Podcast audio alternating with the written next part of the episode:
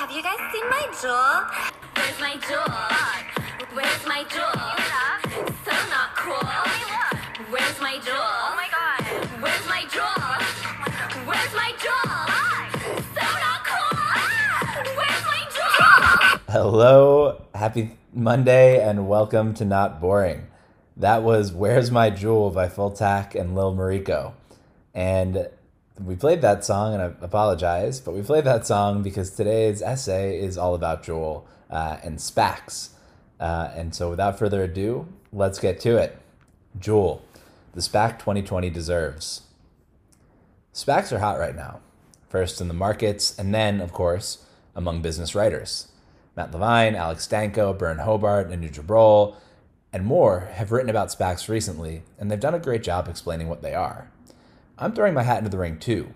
The best way to learn about SPACs is to look at an extreme case and apply the concept to a real potential target that we all know and love or hate. We'll call it a fantasy SPAC. Juul is the SPAC 2020 deserves. Party like it's 2018. Let's travel back to December 2018.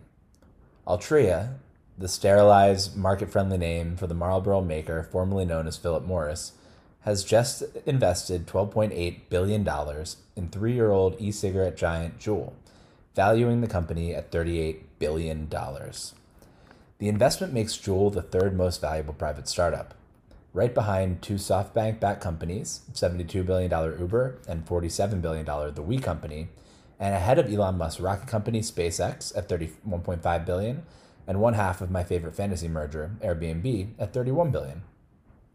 Big private funding rounds were so common in 2018 that many wondered aloud whether the IPO was dead. The Atlantic wrote about the death of the IPO, for example, in November 2018. With easy access to large sums of private capital, the argument went, why would companies subject themselves to all the regulations, disclosures, and headaches associated with going and being public? But led by Uber's IPO, the buzzy startup IPO made a comeback in 2019 as Uber, Lyft, Zoom, Beyond Meat, Slack, which was technically a direct listing, Pinterest, Peloton, Medallia, Datadog, CrowdStrike, and more offered shares to the public for the first time. But many of 2018's largest private unicorns are still private, and some are doing better than others. The good. In April, Stripe raised $600 million in a round that valued the payments company at $36 billion. SpaceX captivated the world when it launched astronauts into space in late May and is currently raising money at a $44 billion valuation. Early in July, Palantir filed to go public, confidentially, of course. The bad and the ugly. SoftBank owns the majority stake in a trimmed down, scaled back $8 billion WeWork that is once again promising it will be profitable next year.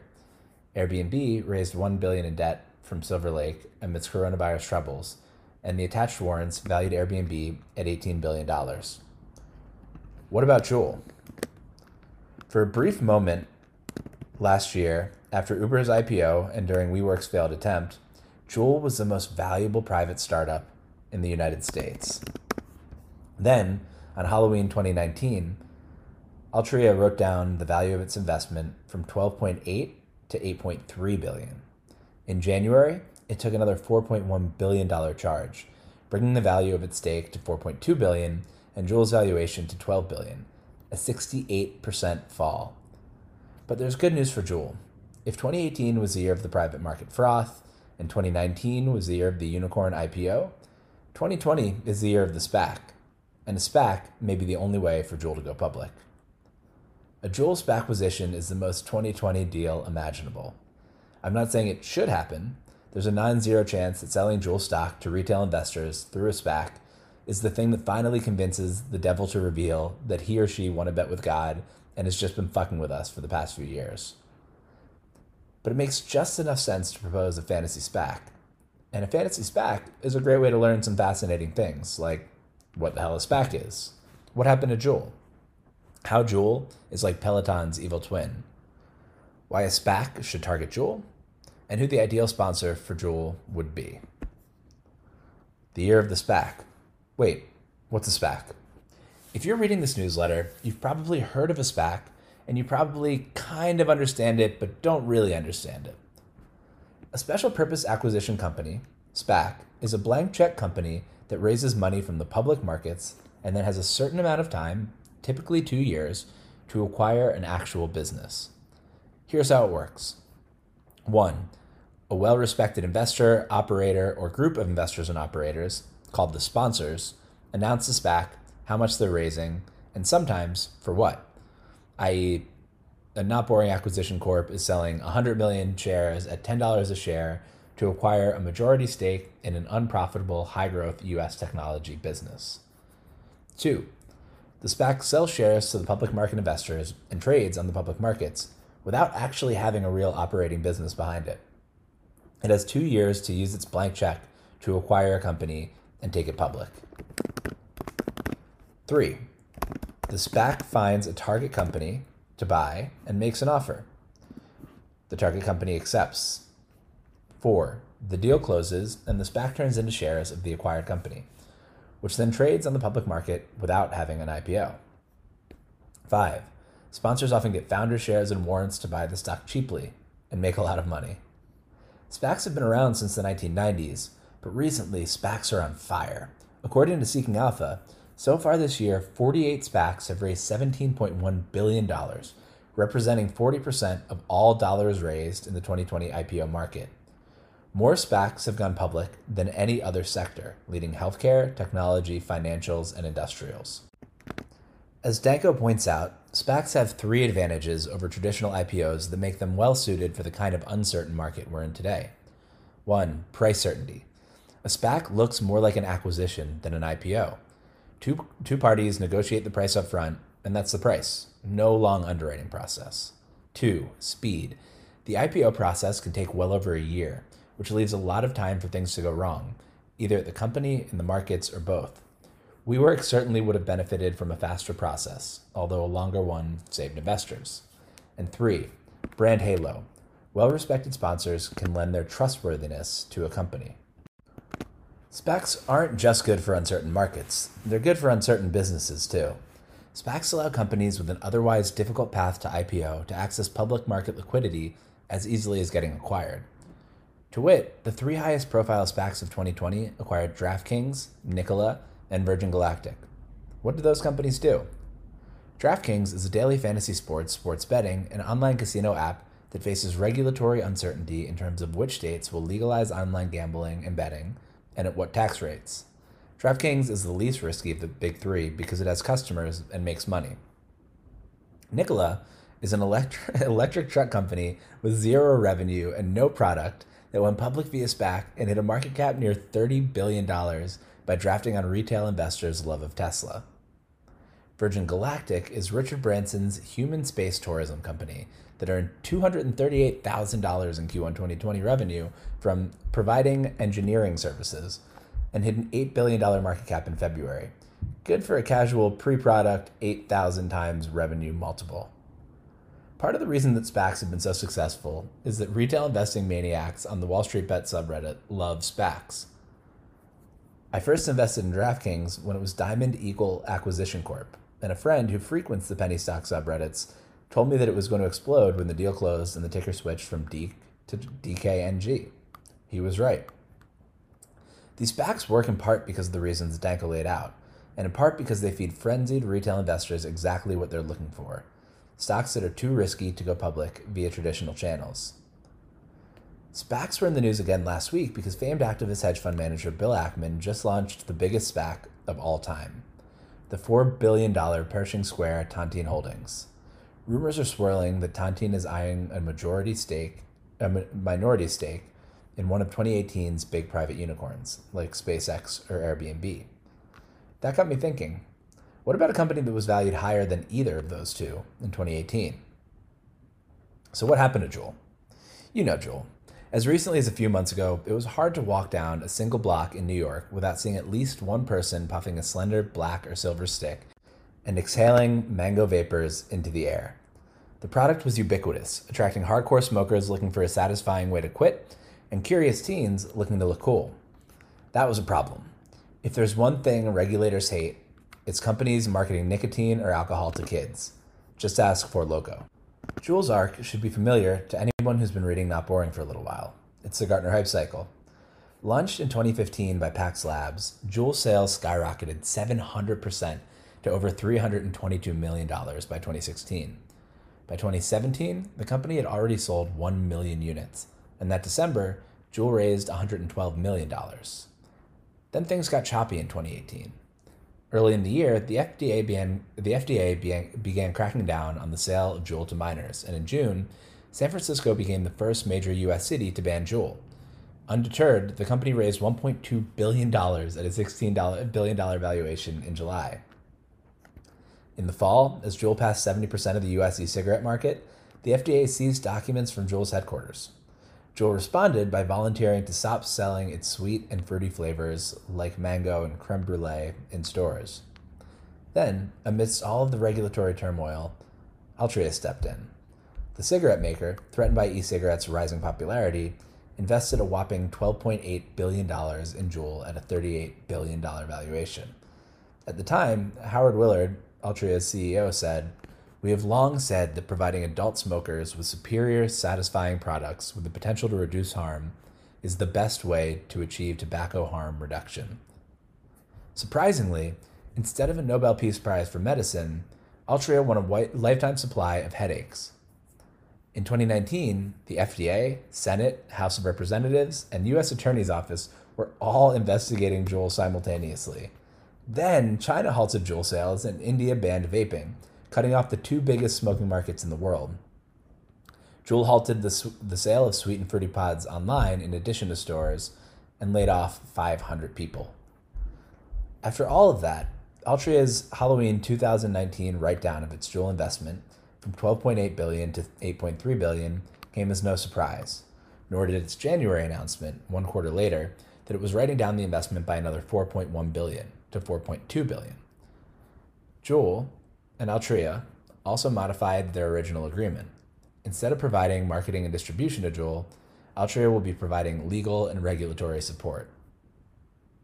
In the four weeks ended January 25th, the company's in store sales fell 25% compared with the same period a year earlier, according to Nielsen. And all of that before coronavirus, a respiratory disease from which smokers are more likely to die than, than non smokers, and against which the best defense is to not exhale our germs onto each other. Try juuling through a mask. Things look bleak, but remember this arc from Mo Snap? Juul has gone through the first half of the Gartner hype cycle. Sometimes companies recover and emerge from the trough of disillusionment. Snap has. Other times, though, they drop all the way to oblivion. Sometimes the product is a fad, a meme startup without a second act. Juul doesn't suffer from poor product market fit, though. If anything, customers love it so much that the government feels it needs to step in to protect them from themselves. Peloton's evil twin. One of the past year's most successful IPOs, Peloton is almost as addictive as Juul, but regulators aren't trying to stop it. Peloton makes its customers healthier, using high energy classes, star instructors, and good old fashioned competition to keep customers working out. Peloton's magic is that it sells customers expensive hardware up front and then sells them a monthly subscription to fitness content. The bike costs $2,245, and the all access membership, obligatory for the first year, costs $39 a month. It's high AOV hardware plus software subscription. Once someone has invested in the bike, they're not going to cheap out and not buy the $39 subscription. Juul is Peloton's evil business model twin. I remember talking to a friend at a hedge fund about Juul a couple of years ago. His fund purchased aggregated credit card data to inform trading decisions, and he told me he'd never seen anything like Juul. People bought Juul pods so consistently and often that the company behaved like a subscription business with low to negative churn. Here's how Juul's business model works 1. Pay $50 for a Juul device. 2. Pay $20 for Juul pods, the little plastic things that hold the nicotine juice. 3. Pay $20 for Juul pods. 4. Pay $20 for Juul pods. 5. Pay $20 for Juul pods. 6. Pay $20 for Juul pods. Forever and ever and ever, pay $20 for Juul pods. Juul 2 sells more expensive hardware up front and then essentially generates a sticky subscription revenue for years and years. Despite the fact that a Juul costs just 2% of what a Peloton bike does, Juul customers can actually end up spending more than a Peloton customer over five years. How sticky are Juul customers? The company found out when it tried to appease regulators by pulling its sweet and fruity flavors, including its most popular, mango, from US shelves. Retailers got creative and started importing mango flavored pods from Canada. Customers who were used to paying $20 for a four pack of Juul pods happily paid $30 to $50 for the north of the border mangoes. Juul pods had almost no price elasticity of demand. Because they're addictive, customers are willing to pay almost anything to get them. That's the type of sticky cash flow that investors love to buy, and why smart investors like Tiger Global poured so much money into the company despite regulatory and moral risks. A company like that will survive until the government shuts it down, and the product, in one form or another, will survive even that. Juul's business model is solid. Its problem is regulation. It did an evil thing by marketing its product to teens, and it needs to make amends. The company needs to work with regulators, continue expansion into friendlier markets, and wait for the US, Chinese, and Indian governments to come around to its argument that e cigarettes are safer than cigarettes, and that Juul's products are safer than competitors' knockoffs. To do that, it needs cash. In February, the Wall Street Journal reported that Juul had raised $700 million in debt, mainly from existing investors, to keep it afloat and allow it to make long term decisions. Wait, but what about the $12.8 billion it raised from Altria? Well, it paid 2 billion in employee bonuses, right at the time. I think there was like an average of $1.5 million per employee, and all but 1 billion of the rest of the money to investors. Whoops! Debt is certainly one way to fund a company with ravenously loyal customer base that would inevitably face too much scrutiny, including around its recent slowing performance, to go public via traditional IPO. But it's 2020, and debt is nowhere near wacky enough. A SPAC should acquire Juul. Juul is a high risk target. There's a real chance that the company isn't around in two years. But that risk is why a SPAC sponsor and investors might get the deal of the century, and why a SPAC is the only way to take Juul public. A deal stands to benefit all of the parties involved the sponsor, Juul, Altria, and the investors. First, the sponsor. In Juul, the sponsor has the opportunity to acquire a large stake in what was recently the most valuable private company in the United States at a deep discount, and take it public with almost no downside. SPAC sponsors, Ackman is a not- notable exception, typically receive founder shares worth 20% of the acquisition amount for a nominal amount, like 5 cents to buy a $10 share.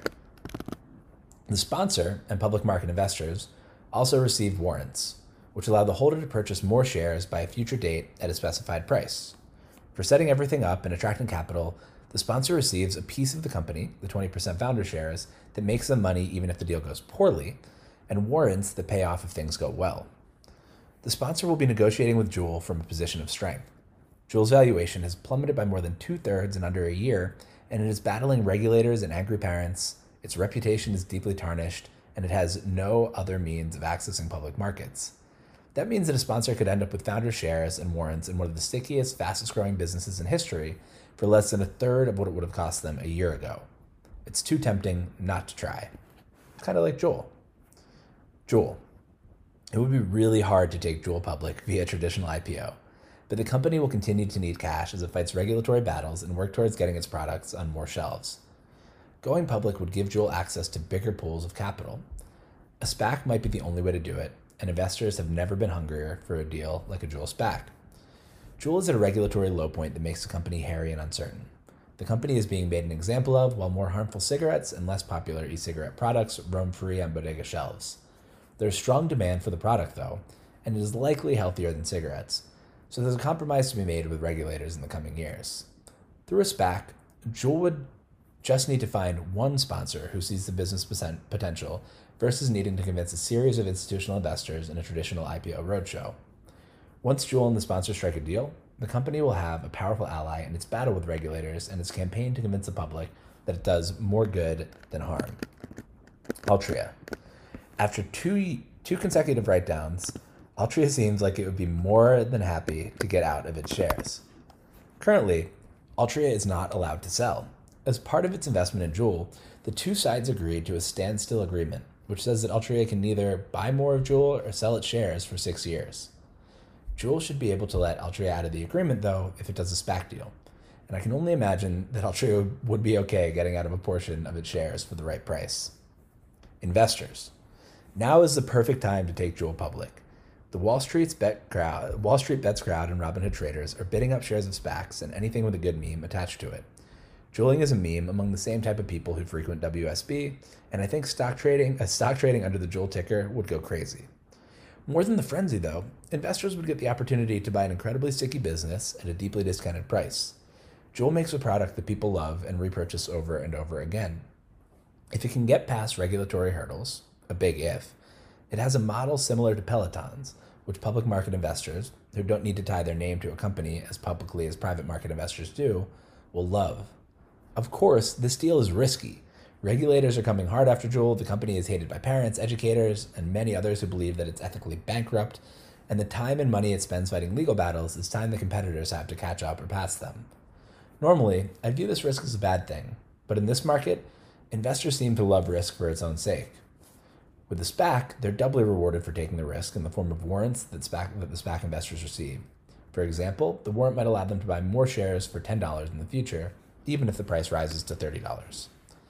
Taken together, this means a SPAC might be able to acquire Juul cheaply, sell shares to a market that has never been more friendly to meme stocks, and retain upside in the form of warrants and cheap founder shares if Juul is able to regain the momentum that made it the most valuable private startup in the world for a brief moment last year.